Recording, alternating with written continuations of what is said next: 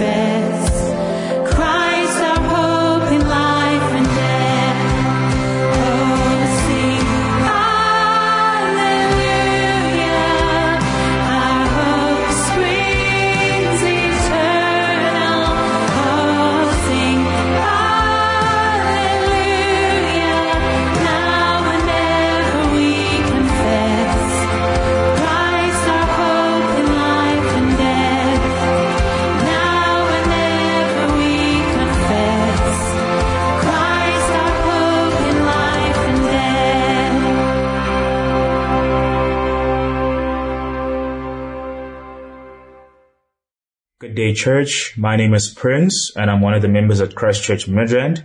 I'll be leading us in a time of prayer today as we will be praying for those in authority. And during this time, let us please just be thinking about our president. Um, let us also be thinking about um, the church families at Christ Church Midrand that are affected heavily by the lockdown period. Let us also then be thinking about our children from Nokuphila School. Almighty God, who rules over the nations of the world, we commend to your merciful care the people of this land, that being guided by your providence, we may dwell secure in your peace. Grant to the state president and all in authority wisdom and strength to know and to do your will. Fill them with the love of truth, justice, and righteousness, that they may serve your people faithfully to your honor and glory. Through Jesus Christ our Lord. Amen and to those in need, Almighty, merciful Father. You have told us not to think of ourselves only, but to remember the needs of others. We pray for all in want or need, for the sick in body or mind, for the poor and lonely, for those in distress and despair, and for all who have strayed from your way. Merciful Lord, deliver them, strengthen and restore their faith, bless and help them, through Jesus Christ our Lord. Amen. Let us just continue in prayer. Father God, I would just like to thank you, Lord, for this day that you have given us. We thank you, Lord, for every single thing that you have provided. We know, Lord God, that we only have these things by your grace. Um, Father God, I just want to uh, pray, Lord God, for the body of Christ during this time. May it continue to grow. Father, with the various platforms and digital outlets that you have provided us as a church, we pray that we may use them um, with wisdom to reach out to the people around us. And we pray that we may use it, Father God, to strengthen the people that are at the church. We pray, Lord God, that every single person that is able to watch um, the videos online, Father God, that they may get to know you more and that they may have intimacy with you, Lord God. We thank you, Lord God, for the each one reach one challenge that Royden has put up. Uh, we pray, Lord God, that we may take it up and that we may reach out, Father God, to our family at Christ Church Midrand as well as to the people around us. We thank you, Lord, for everything that you have provided. In Jesus' mighty name we pray. Amen. Good morning, Christchurch Midrand. I hope you are doing well during these times. Uh, welcome to Church at Home. Uh, and this morning we have an interview with one of our family members at Christchurch Midrand, Viola, um, and I'm just going to be talking to her about uh, her profession and what she's been up to during this um, COVID time. So, welcome, Viola. How are you? Morning, David. Morning, Christchurch. Um, I am well, thank you. You're surviving lockdown, eh? The extended lockdown. yes, I'm enjoying it actually. Season two. yes, season two. Um, so Viola, a lot of people know you. They've seen you singing on stage. Um, but can you just tell us uh, on Monday what what what do you normally do? Um, I'm a physiotherapist, uh, at employed at a hospital nearby. Um, yes, I'm a physio, and I'm also do housework. I'm a mother. yes. I'm a wife. Yeah. So that's my other job. That's the other job that you don't get paid for. yes. Yes. um, so you've um, you've been involved um, with um, the hospital during this uh, pandemic. Just tell us a bit about that, um, how you got involved uh, with that, just briefly. So um, for me, I I felt there was a need um, to get involved in this yeah. purely because I'm a, a respiratory trained physiotherapist. Okay. Um, I've trained in critical care when I worked in England. Yeah. Um, and, um, I studied I studied overseas as well, and I worked in England, and I specialized in critical care. Yeah. And I'm in private practice now, Yeah. um, which I'm enjoying. Yeah. Um, but I do miss getting my hands dirty and helping out where I know I can actually help out. Um, earlier on, as we were chatting, you were talking about your practice. You you guys are not able to get any business uh, during this lockdown, um, and so you decided to. Yeah. So, um, I mean, the reality is, I'm probably not going to be paid for the next few months. Yeah. Um, we're a small practice, um, Mm. and we don't have an income right now. Yeah. So, and that's because we're based in the hospital, so Yeah. our patients are not allowed to come in unless it's absolutely necessary. Yeah. So we can only we have to screen our patients, and only a certain amount of patients can come in, or certain certain type of patient can come into Yeah. the hospital because we're trying to limit the traffic in and out. So. Um, yeah, so I offered my services to other practices Yeah. in the hospital, Okay. um, just in case they needed help, and also because I really wanted to help out with COVID patients Yeah. because I know that I can help. So yeah, that's where I volunteered. Actually, volunteered knowing that I might never get paid for it. So Yeah. Um, so you were talking about, I mean, just uh, like some of the pressures with um, working in um, in that space at the moment. What what are some of the the challenges? So not being um, able to earn a living. Uh, what are some of the pressures of um, your profession at the moment? I am one of the physios that is um, that would be working with the our positive patients in our unit Mm. and on our on our respiratory team. So the challenges there and the pressure there is that um, I I will expose my family to it. Mm. And my mom is in her 70s. She's asthmatic. Um, and Hezi, you all know Hezi. Yeah. He's also asthmatic and he's a prem baby that was quite ill when he was born. So his lungs are quite susceptible to this. However, he's strong, Yeah. you know. But that's that's the huge pressure besides finances. Um, yeah, the rest I see as easy. Sure. Yeah. So that means that if I am working with more positive patients, um, that I would have to not be living in the house. Can you just tell us um, a bit about what were sort of the things that motivated you um, to see this as a as a, an opportunity to serve? I knew I could help out. I, I know I can help out, and um, this my profession is my, my career Yeah. and my passion has been given to me by God. Yeah. It's my calling. Mm. It's what I'm meant to do. And if I can help out in another way, Mm. um, then why not? You know, um, I I know that God can use me here, um, and it's not just to treat patients; it's to reach out. You Yeah. know, so um, yeah, I, I it's just. It's something that's been heavy on my heart ever since this hit South Africa. Well, actually, ever since it hit the world, Yeah. you know. You were earlier on talking about um, like just the the situations around the hospitals at the moment, um, how nurses are getting involved in serving. Um, just tell us a bit about um, maybe some of the things we could be praying for for them uh, and thanking God for or asking God for. So I think we must never forget how privileged we actually are. Hmm. You know, um, we're safe in our homes, we're with our families and our loved ones, and it's not just people that are COVID positive Hmm. that are affected Hmm. by by the coronavirus right now. There are lots of people in hospitals still Mm. um, that are all alone, Mm. and it's they're all alone because they they can't have their families with them. Their families are not allowed to come in. Mm. They're not allowed to get the stuff that we'd normally take in. You know, like your your your Woolies goodies and flowers and balloons Yeah. and.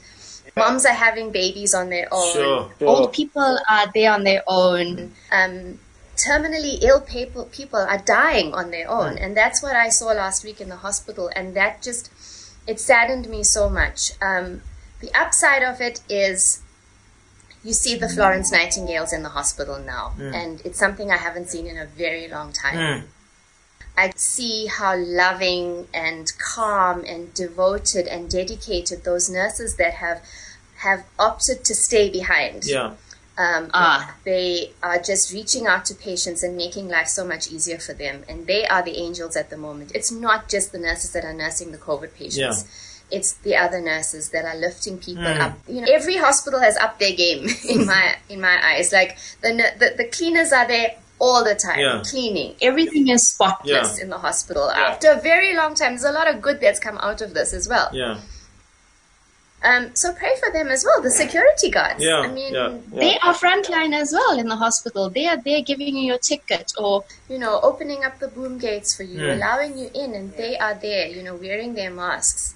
It's their job. Yeah, we thank God for them. We thank God for you and all that you are doing right now.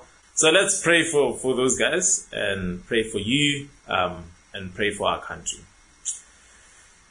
Yeah, let's bow heads. Um, Father, thank you so much for um, the different people that you've called um, to do uh, different work, um, especially our essential services right now. We pray for them that you'd keep them safe, um, that you'd encourage them to serve, um, and that you'd use the Christians um, in different places uh, to be of service to taking care of the, those who are hurting and those who are lonely.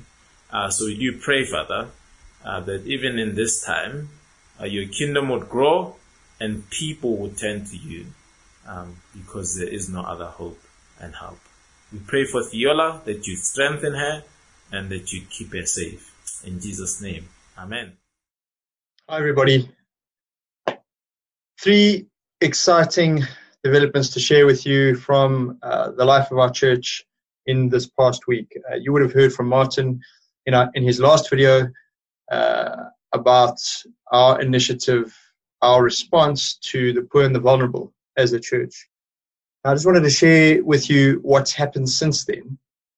Um, a lot of this uh, began a lot earlier, uh, but really our coordinated response has started to take shape in the last two weeks. So, so since Martin's uh, appeal to you last week, what has happened? Well, we've raised over 120,000 Rand uh, for food and for masks. Uh, And it's just incredible. And you need to know about that. Uh, and most of that money has come through the church family. We've had, uh, we've also had some wonderful corporate donations. One corporate donated 50,000 Rand. Another corporate has committed to providing uh, for 270 food parcels that will go to uh, vulnerable families in our Nokuphila network.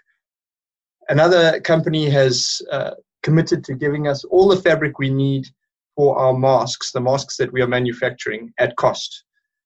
So we've had a wonderful corporate response. Those corporate responses have come through the church family, and we've had a wonderful response from the church family itself. The thing I really want to highlight, um, over and above the material response, is the family response, uh, the nature of of how we as a redeemed family have come together over this thing. And I'm going to name names. Um, so I'm going to ask those people to forgive me in advance.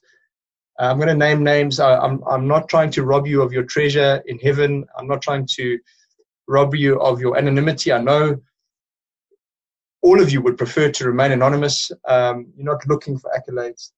I'm going to name names because I want to give flesh and blood to this. I want us all to understand that these are just ordinary Christians cooperating, coming together to respond creatively to this crisis and to serve the poor. So it's the redeemed family in action. So let me talk about what's happened. If I leave off your name, I'll also issue an apology in advance. I know that there's some people who have been involved that I'm not going to name. Again, the point is not so much to uh, highlight certain individuals. The point is to name some names in order to highlight the collective response and just how ordinary disciples have responded. So here we go.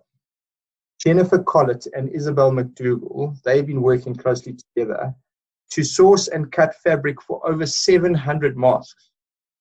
Now, most of us can't imagine, even imagine what that's like, cutting 700 masks.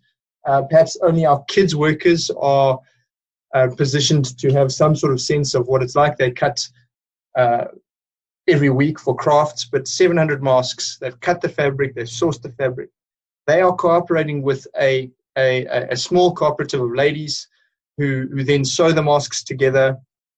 Uh, those ladies, um, we are paying those ladies uh, a, a, a, very competitive rate to do that. So, so we're keeping them in, in a job at a time when employment is so precious and scarce. Those ladies, uh, as far as I understand it, are Tembisa based, they are located within the community, and so um, that's very exciting, that partnership. Yvette Langston has offered to supply us with fabric for the masks. Dikileri, Dikileri Mashejo, um, most of us, she's well known to most of us. Uh, we love her. She's part of the church family. Um, she is our eyes and ears and feet on the ground in Tembisa.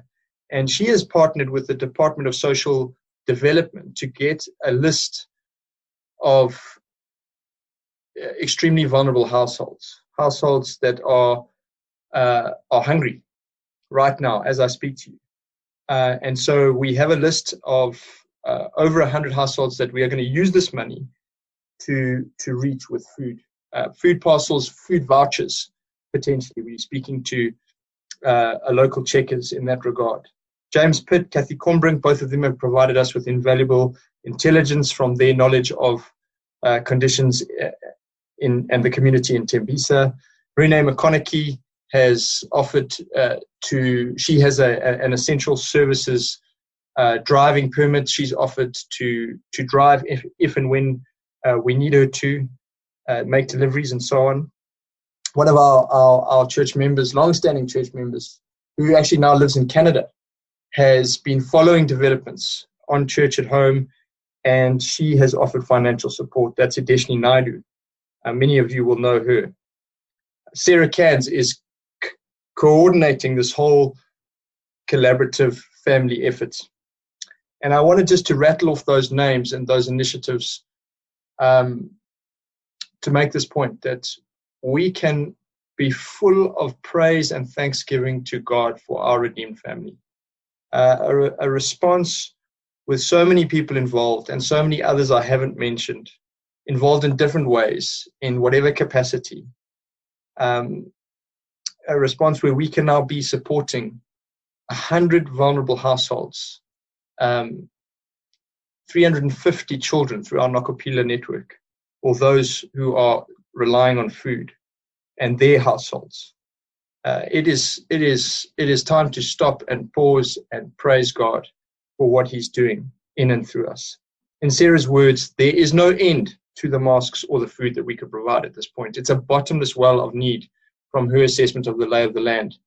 And so uh, please keep it coming. Let's turn what is a remarkable start. This is just one week of work.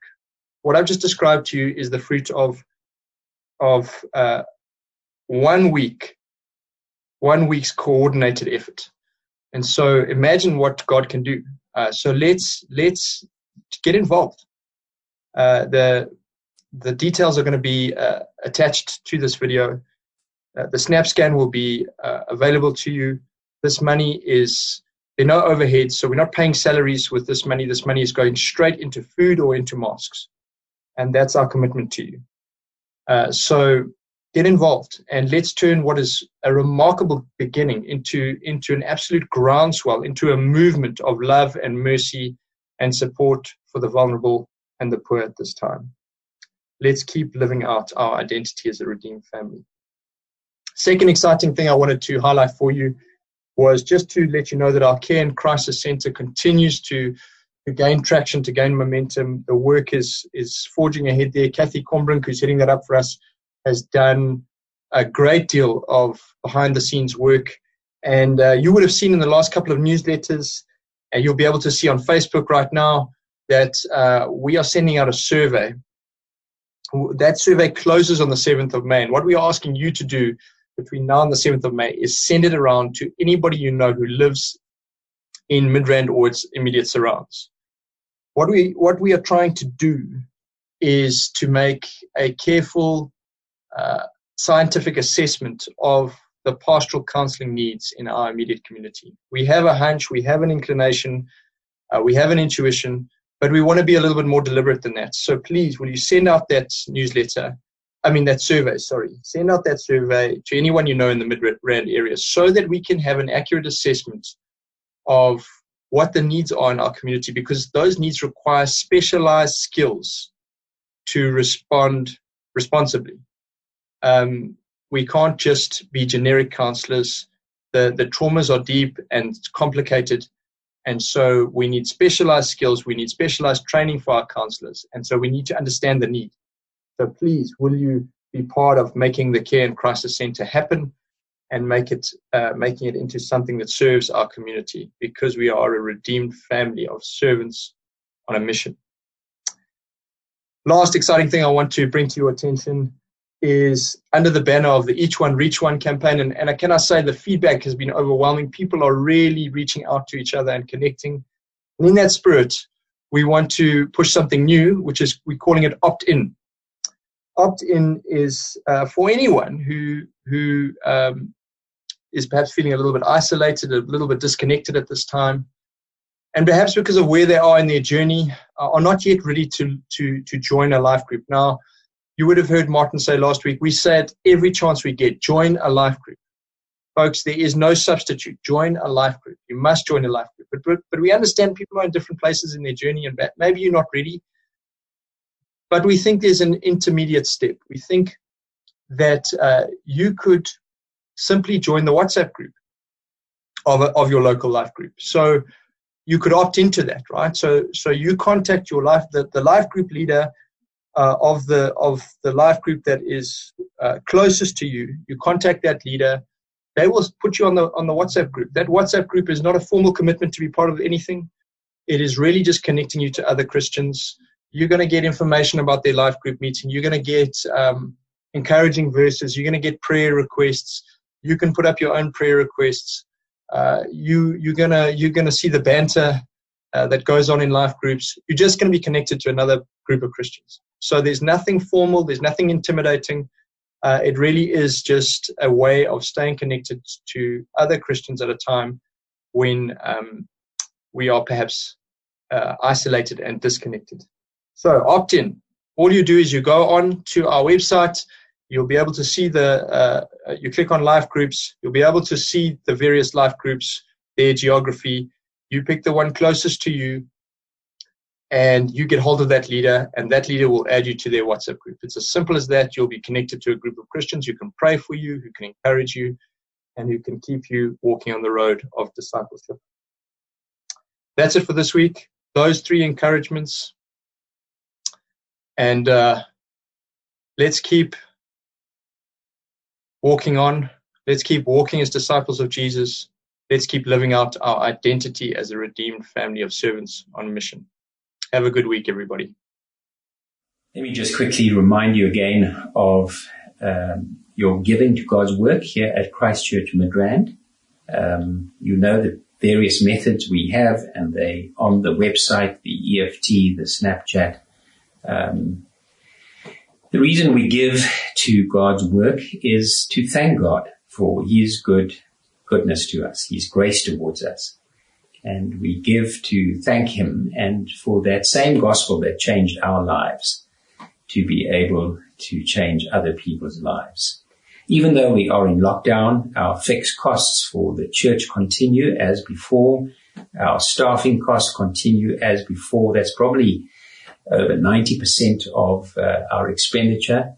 So uh, we really, really do value your, your generous giving, your faithful giving, your committed, regular monthly giving to God's work. So thank you for, thank you for all of those who have been giving for many, many years.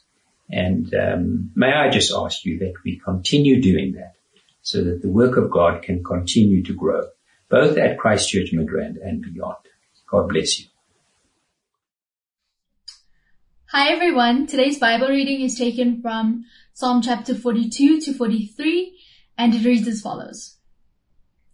As a deer pants for flowing streams, so pants my soul for you, O God. My soul thirsts for God, for the living God. When shall I come and appear before God? My tears have been my food day and night, while they say to me all the day long, Where is your God? These things I remember as I pour out my soul, how I would go with the throng and lead them in procession to the house of God with glad shouts and songs of praise, a multitude keeping festival. Why are you cast down, O my soul? Why are you in turmoil within me? Hope in God, for I shall again praise him, my salvation and my God. My soul is cast down within me. Therefore I remember you from the land of Jordan and of Hermon from Mount Mizar. Deep calls to deep at the roar of your waterfalls. All your breakers and your waves have gone over me. By day the Lord commands his steadfast love, and at night his song is with me a prayer to the God of my life. I say to God, my rock, why have you forgotten me? Why do I go mourning because of the oppression of the enemy? As with a deadly wound in my bones, my adversaries haunt me, while they say to me all the day long, where is your God? Why are you cast down, O my soul? And why are you in turmoil within me? Hope in God, for I shall again praise him, my salvation and my God. Vindicate me, O God, and defend my cause against an ungodly people. From the deceitful and unjust man, deliver me. For you are the God in whom I take refuge. Why have you rejected me? Why do I go about mourning because of the oppression of the enemy? Send out your light and your truth. Let them lead me. Let them bring me to your holy hill and to your dwelling. Then I will go to the altar of God to God my exceeding joy. And I will praise you with the lyre, O God my God. Why are you cast down, on my soul? And why are you in turmoil within me? Hope in God, for I shall again praise him, my salvation and my God. This is the word of the Lord. Well, good morning, Christchurch Midrand, and what a joy it is to join you for church at home. Uh, it's ex- such a privilege for me to be opening God's Word uh, this morning. Uh, for those who don't know me, my name is David, and I'm one of the ministers at Christchurch Midrand. Uh, and today I'm continuing with a series that uh, Eddie started off last week, a series in the book of Psalms, which is titled Songs from the Heart. Uh, and our psalm this morning is really um, a psalm about finding hope in times of despair. So I do hope that you will join us uh, for that. I do hope that you have your Bibles there uh, with you on your smartphone, uh, that you keep them open to Psalm uh, 42 as we engage with God's Word. Uh, but before we do that, let me pray for us. Let me pray for God's help uh, as we look at His, His Word. So why don't you, wherever you are, I'm joining you from my son's room, wherever you may be on your couch, bow your heads and let's pray uh, together. Father, thank you for this opportunity um, to get into your word. Um, pray that you would help us, that you stir up our hearts um, to um, to love Jesus. Uh, I pray that we would find hope uh, from this psalm, uh, that you would speak to us. And I pray for someone who's not a believer that they would encounter uh, your King Jesus uh, through this uh, this message. This we pray in His name and for our good. Amen. Amen. So if you are a follower of Jesus or if you follow Jesus for any uh, amount of time, uh, the reality is that you're going to get to a stage and a point in your life where it feels like God is far from you. Uh, sometimes this is because of sin in our own lives. Uh, we, as we walk along this path of uh, of the faith, you stumble uh, uh, along the way, um, you sin, and in those in that moment, um, there's this voice of guilt that, that, speaks to you, and it says to you uh, that God is not going to forgive you. Uh, God is going to uh, turn His back against you. I don't know if you've ever felt like that in your walk with Jesus. Sometimes it's because things don't go our way, right? Um, we walk uh, as Christians and we encounter difficulties um, along the way, and it feels like God is distancing Himself uh, uh, and He's uh, on lockdown. He's socially uh, distancing uh, Himself. When that happens, when we go through pain and suffering, it feels like evil is winning and God is not really there. I don't know if you've ever felt that way in your walk with Jesus. Uh, for me, I still remember it was around the age of 16 uh, or 17, somewhere along uh, uh that that time. I was in uh, in high school, and I had been a Christian for about three years.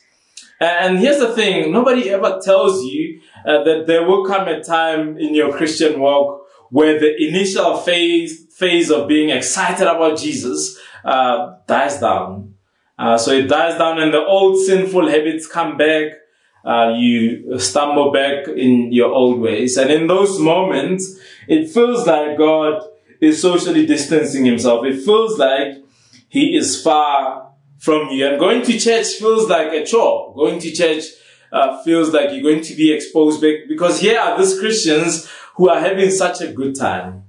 In fact, I remember in my old church, um, we used to have the service leader shouting, God is good, and we would shout back uh, all the time, and, uh, and he would shout all the time, and we would shout back, uh, God is good.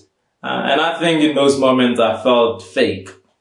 I felt like I didn't mean what I was saying because how, what I was feeling and experiencing was contrary um, to what we were shouting. And it felt like church was not a place I wanted uh, to be. Now, if we were to be honest, uh, this morning, uh, the Christian life is not a, a, a, smooth sail. In fact, life in of itself is not a, a, smooth sail. And sometimes sin and our sin appears to be greater than the grace of God uh, in our life. Sometimes uh, God feels like um, uh, He's not there because life is not going um, according to to plan. It feels like He's absent and it feels like sin, sin and evil is ruling and winning. Uh, and maybe you're not a Christian uh, this morning, you're joining us. Uh, we, we love having you um, join us. And maybe you're searching for answers during this time, uh, and it feels like God um, is not there and His uh, evil uh, is winning. You say to yourself, man, I, I want to believe in God, but it doesn't look like He is um, he is there. Maybe there is no God. Maybe life is just a series of unfortunate events. Uh, well, uh, can I just say to you that I, I don't have the answers. And this psalm, psalm doesn't have the answers either. In fact, there are more questions in this psalm than there are answers. But these uh, questions, we need to know that they don't uh, originate with us. in fact, long before uh, long, long before you and I uh, could exist, people had been asking and grappling with this question, and our psalm does that uh, for us um, today. In a land far, far away, in a time far from, from us. Uh, a group of songwriters got to work and they put together these questions into a song in Psalm 42 and Psalm 43 addressed to the choir master, a masterpiece of Israel's greatest uh, music band, the Sons of Korah. Some say that the person who's depicted in this psalm is a David-like figure, uh, and we're not sure uh, who it is in particular, what situation that we're going through.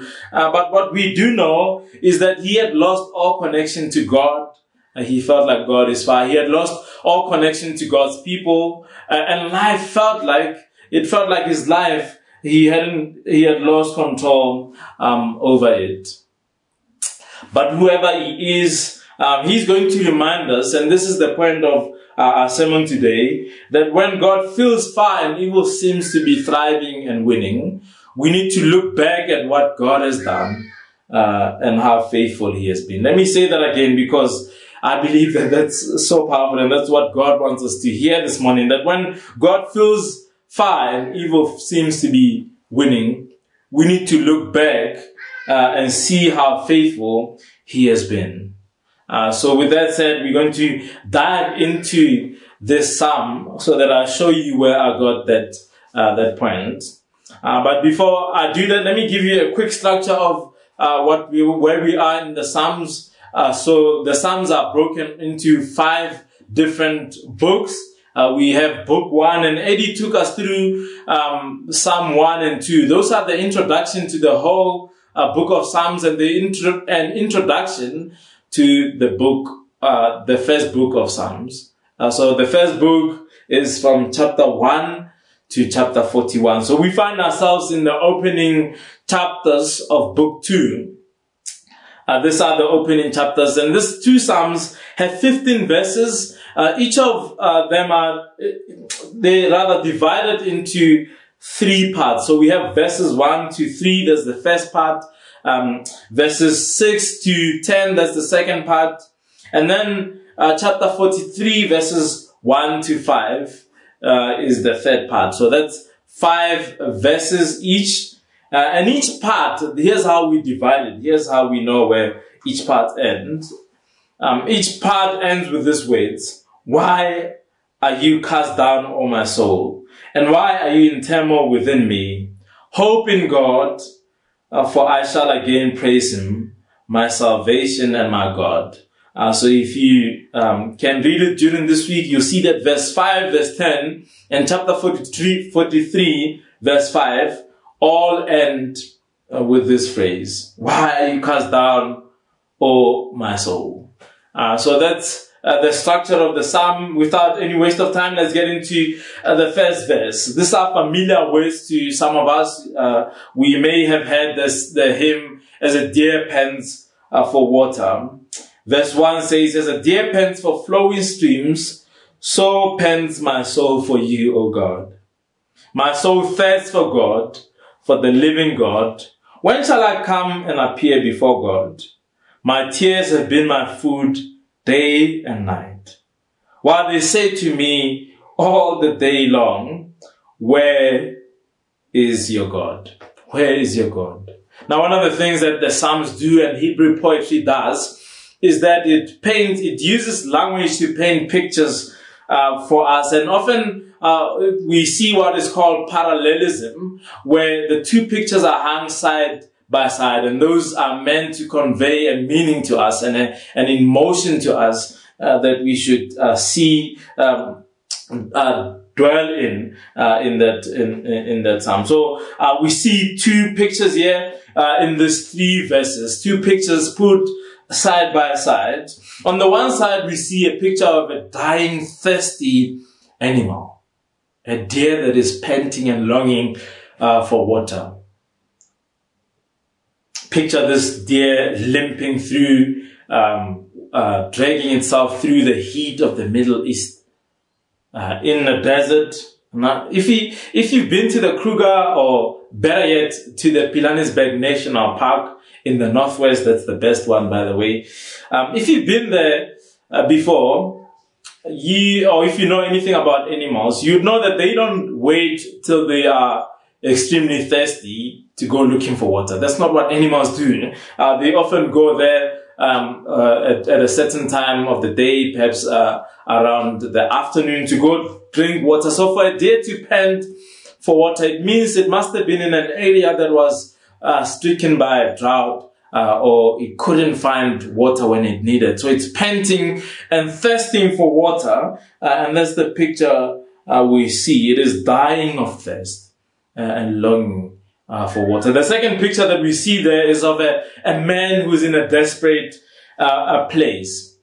A man who is weeping and uh, who is hungry and, and thirsty. And the only nourishment that he has is just tears, the tears that are flowing from uh, his eyes all day and all night, every minute of uh, the, uh, the 24 hours that we have. he's weeping and that's all he has uh, to nourish himself. This must have been a painful experience uh, for this man. And what is worse is that people around him are saying to him, where is God uh, in, in, this time? He doesn't seem um, to be there.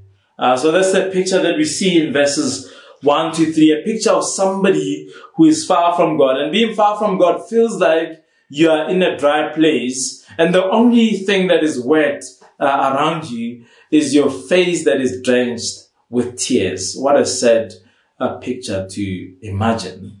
Uh, and perhaps some of us are going through that experience right now. Perhaps you're going through an experience where you cannot sleep because of the tears um, in your eyes.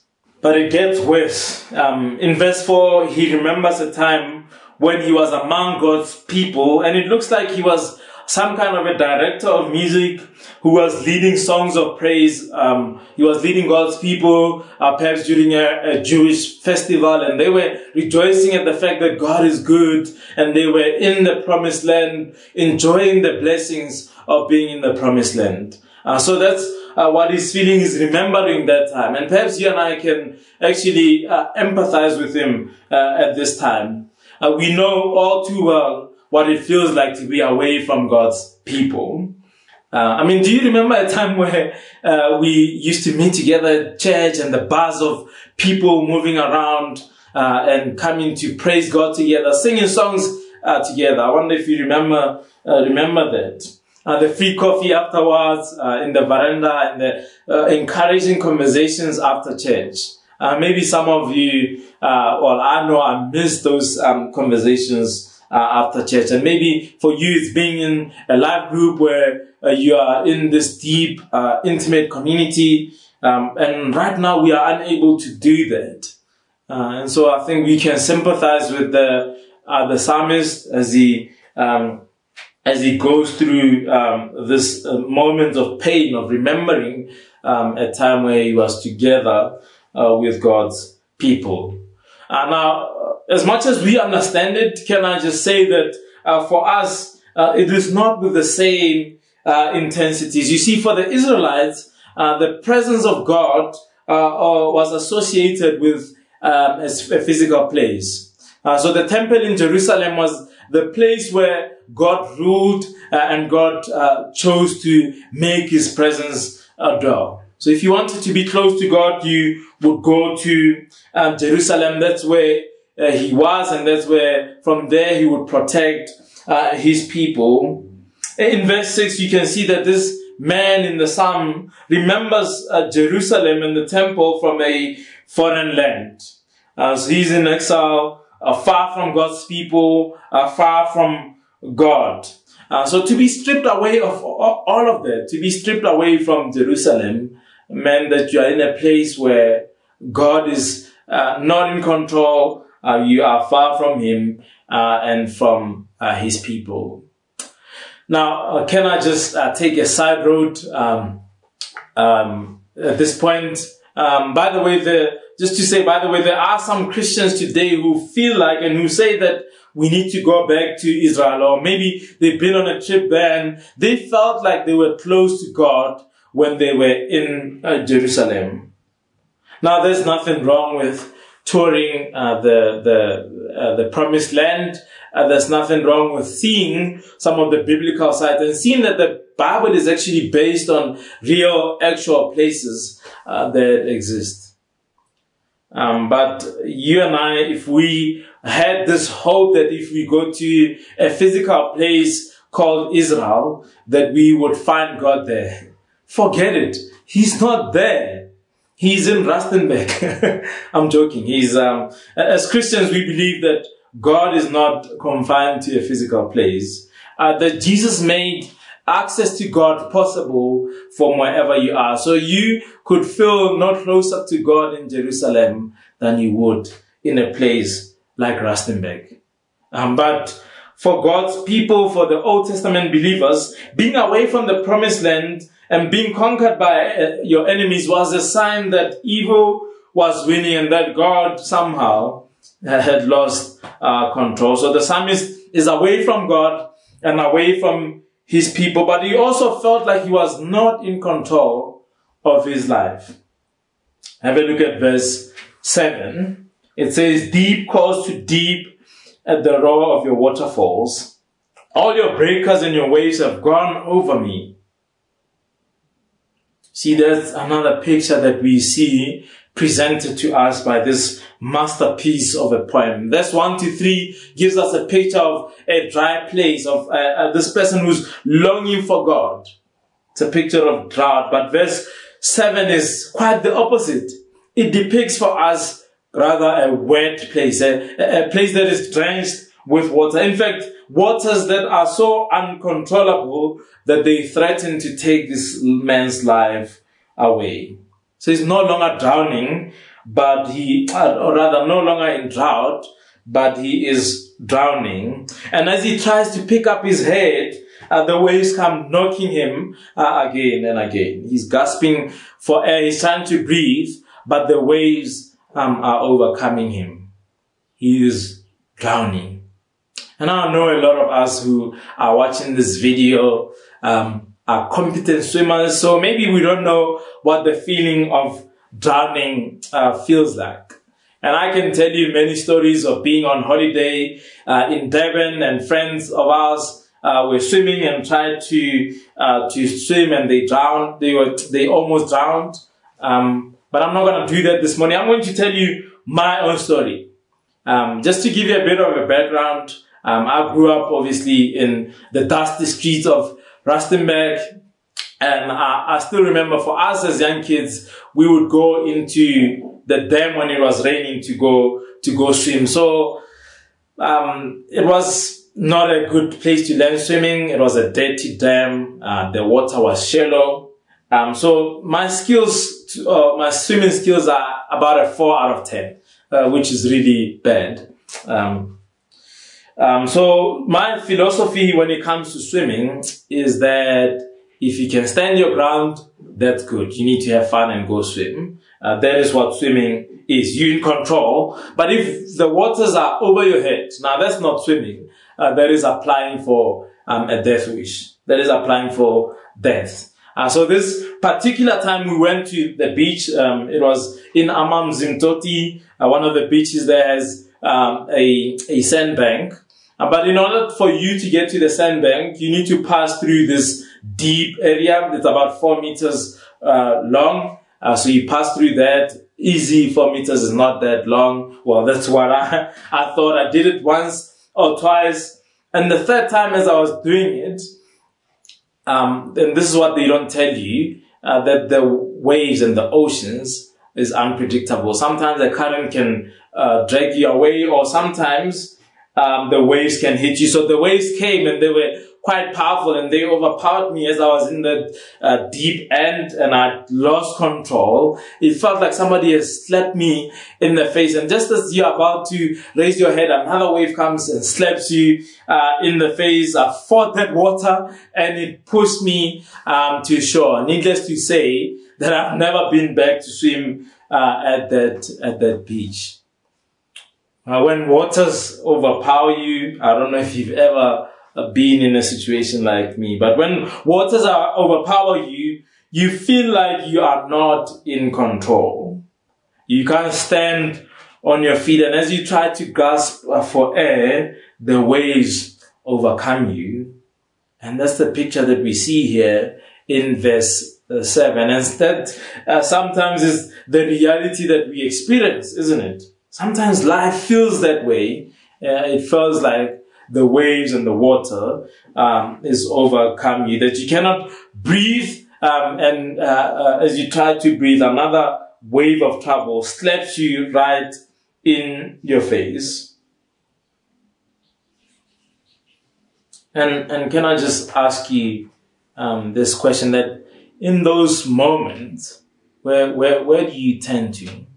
Where do you turn to when your career doesn't seem to rescue you uh, out of that situation? Where do you turn to when the color of your bank card doesn't seem to uh, help you at that time or the title that you have at work doesn't seem to come through for you in that moment? Uh, well, uh, the psalmist turns to God. Have a look at verse 8. Uh, in verse 8, he remembers the covenant love of God and he wonders to himself, has God forgotten me? Has God forgotten me? And not just uh, uh, by the way comment, you'll notice that in verse 8, the psalmist uses the word the Lord uh, to refer to God. Uh, in fact, in book 2, most of the psalms use the generic name for God, the Hebrew name Elohim, which means God. Um, but it doesn't use the word Yahweh, the covenant keeping God. But in verse 8, uh, this psalmist remembers Yahweh, the covenant keeping God, and he cries out to him that God, remember your covenant. Have you forgotten me? Listen to his cry for help as it continues um, in chapter 43. Verse 1 Vindicate me, O God, and defend my cause against an ungodly people from the deceitful and unjust man. Deliver me. He's crying out for help. Verse 2 For you are the God in whom I take refuge. Why have you rejected me? Why do I go about mourning because of the oppression of the enemy? He continues to pray and uh, to pray uh, to God. Verse 3 Send out your light of, and your truth. Let them lead me. Let them bring me to your holy hill and to your dwelling. Have a look at verse 4 of chapter 43. Then I will go to the altar of God and to God my exceeding joy and I will praise you with the lyre, O God, my God. And that repeated refrain again, why are you cast down, O my soul? And why are you in turmoil within me? Hope in God, for I shall again praise him, my salvation and my God. Now, here's the thing about this psalm, um, is that it comes to us um, in a time of distress uh, and in a time of uncertainty and despair, at a time where we don't have the answers and God feels like He's fine, that evil um, is winning. Uh, but the one thing we need to remember is that this psalm is not primarily about us. Um, that yes, it's written for us, but it wasn't written um, to us. It's not as if in the psalm you can find uh, 10 steps to coping with depression and, and suffering. Uh, it's not a courage to face COVID kind of psalm. Uh, it was never meant for that. Um, this psalm is primarily about the nature of God. Uh, it is about God and the King of God's kingdom. It's about a king who uh, faces evil and wonders if God is there. Uh, a king who's uprooted from his land and is far away from God uh, and his people. And in that moment, he cries out to God, a king who cries out in despair um, to God. Book 2 opens with this uh, desire of this king to go back to Jerusalem, uh, to the city of God. It's a cry for help. So it opens with this desire to go uh, back to Israel, um, to Jerusalem. But book 2 ends off with Psalm 72, with God promising that despite evil, he's going to come and uh, rule once again. Despite evil, he will restore Israel to be a prosperous nation. And you can imagine the Israelites as they compiled the Psalms um, and how they used to chant uh, this prayer and sing it uh, in hope that God will fulfill those promises. That God would fulfill those promises. So this psalm is a prayer uh, of the Israelites And as Jesus steps into the scene, we see that time and time again, he uses the Psalms as prayers and he uses and applies it to uh, to himself. So you remember that as his enemies ganged up against him, uh, the rulers um, of the Gentiles, uh, Herod and and um, and Pontius Pilate and the the scribes and the Pharisees, when they ganged up against him and nailed him on the cross, he used Psalm 22 to pray, "My God, my God." Why have you forsaken me? Because in that moment, uh, the full wrath of God uh, was uh, on him. He truly felt forsaken. He truly felt that God was far. He was alone and God fell far from, uh, from him. So he uses the words of this, uh, this psalm. Uh, this psalm is not about you, but it is about a God we can turn to uh, in difficult times. It is about a God who keeps his promises to the nations of Israel. How do we see him keeping those promises? Well, we see them in the life of Jesus Christ. And that's what we remembered uh, uh two weeks ago as we celebrated Easter. God who fulfills his promises, who vindicates uh, his king, uh, who answers his cry for help. That as they crucified him on that cross, it felt like evil was winning. Uh, but a few days later, we are told in the New Testament that Jesus came back to life, that God vindicated him and fulfilled his promises that David's son will rule forever on his throne. And Jesus uh, is that king. Jesus is the son who prays this prayer uh, for himself. Uh, this psalm reminds us uh, that because of what Jesus, God did for us in Jesus, um, as he carried our sin on the cross uh, for us, as he rose again uh, to life, we are reminded that evil is not winning.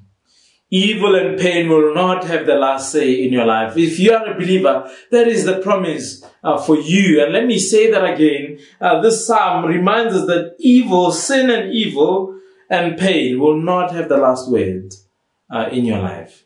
That is the promise uh, that we see uh, in the psalm. What a great promise that is. That promise of the gospel message. Now, those who know me know that I love singing Sotho hymns. Um, and the reason is because they filled with this message of the gospel and they, uh, they address, they bring across this message in a language that is close to my heart. And I'm going to quote you one of those hymns. Um, uh, and it goes like this. I'm going to quote it and then translate it. Um, it says, Habo hloko bohogena bo tuba sheba Jesu se Jesu se fapanong sa golgota ke diba sa mathidiso um, simply translated and perhaps you are a Sotho speaker um, I'd urge you and encourage you to go listen to that hymn. Uh, but simply translated uh, for the rest of us, um, that psalm is that hymn rather simply says um, that when troubles come your way and when they threaten to break you apart, look to Jesus. Um, look to that cross in Golgotha because there is the fountain of comfort uh, and a fountain of healing. Because it is that, that cross where Jesus, uh, God destroyed sin and evil. But not only that, uh, God came through on his promises and raised Jesus from the dead. And Jesus, because of his resurrection, he's king and he's Lord and he continues to rule over our life. And guess what kind of king he is? He's not a king who doesn't understand our pain. No, he understands our suffering and our pain. He understands what it feels like to be far from God because he himself went through that. Isn't that a king that you would want to submit your life to? Uh, a king who conquers sin uh, and evil. A king who experienced uh, pain and suffering. And as John Stott says, our suffering makes sense and are more manageable in light of his. That we could look to him and find comfort. And that's the thing that we learn from this psalm, that when God feels far off, and evil seems to be winning, well, we need to look back at what Jesus did, what God did through Jesus, um, and how faithful He has been to fulfilling His promises, uh, and that we need to trust God in uh, moments of despair and in moments uh, of pain. And here's a question that I want to leave with you uh, this morning: Is that this is the question? Do you see how faithful God has been in your life? Uh, do you see how faithful God has been in the life of Jesus, in his death on our behalf for your sin, for my sin, and in his resurrection from the grave? Do you see how, as, as it looks like evil is winning, that God is truly in charge? And I wonder this morning if that's the God that you trust. Let me pray for us. Father, thank you so much that you are trustworthy, that we can turn to you in moments of pain and distress. Thank you for all that you've done in your son Jesus. I pray that we would lean on that, that we would remember that it's all about him and that we would submit to him as king and as Lord. I pray for someone who's not a believer watching this morning that they would come to a knowledge of this king. Amen. Amen. Thanks for joining us uh, this week. Uh, next week, Martin is going to be bringing God's word to us. So hopefully uh, you will join us for that.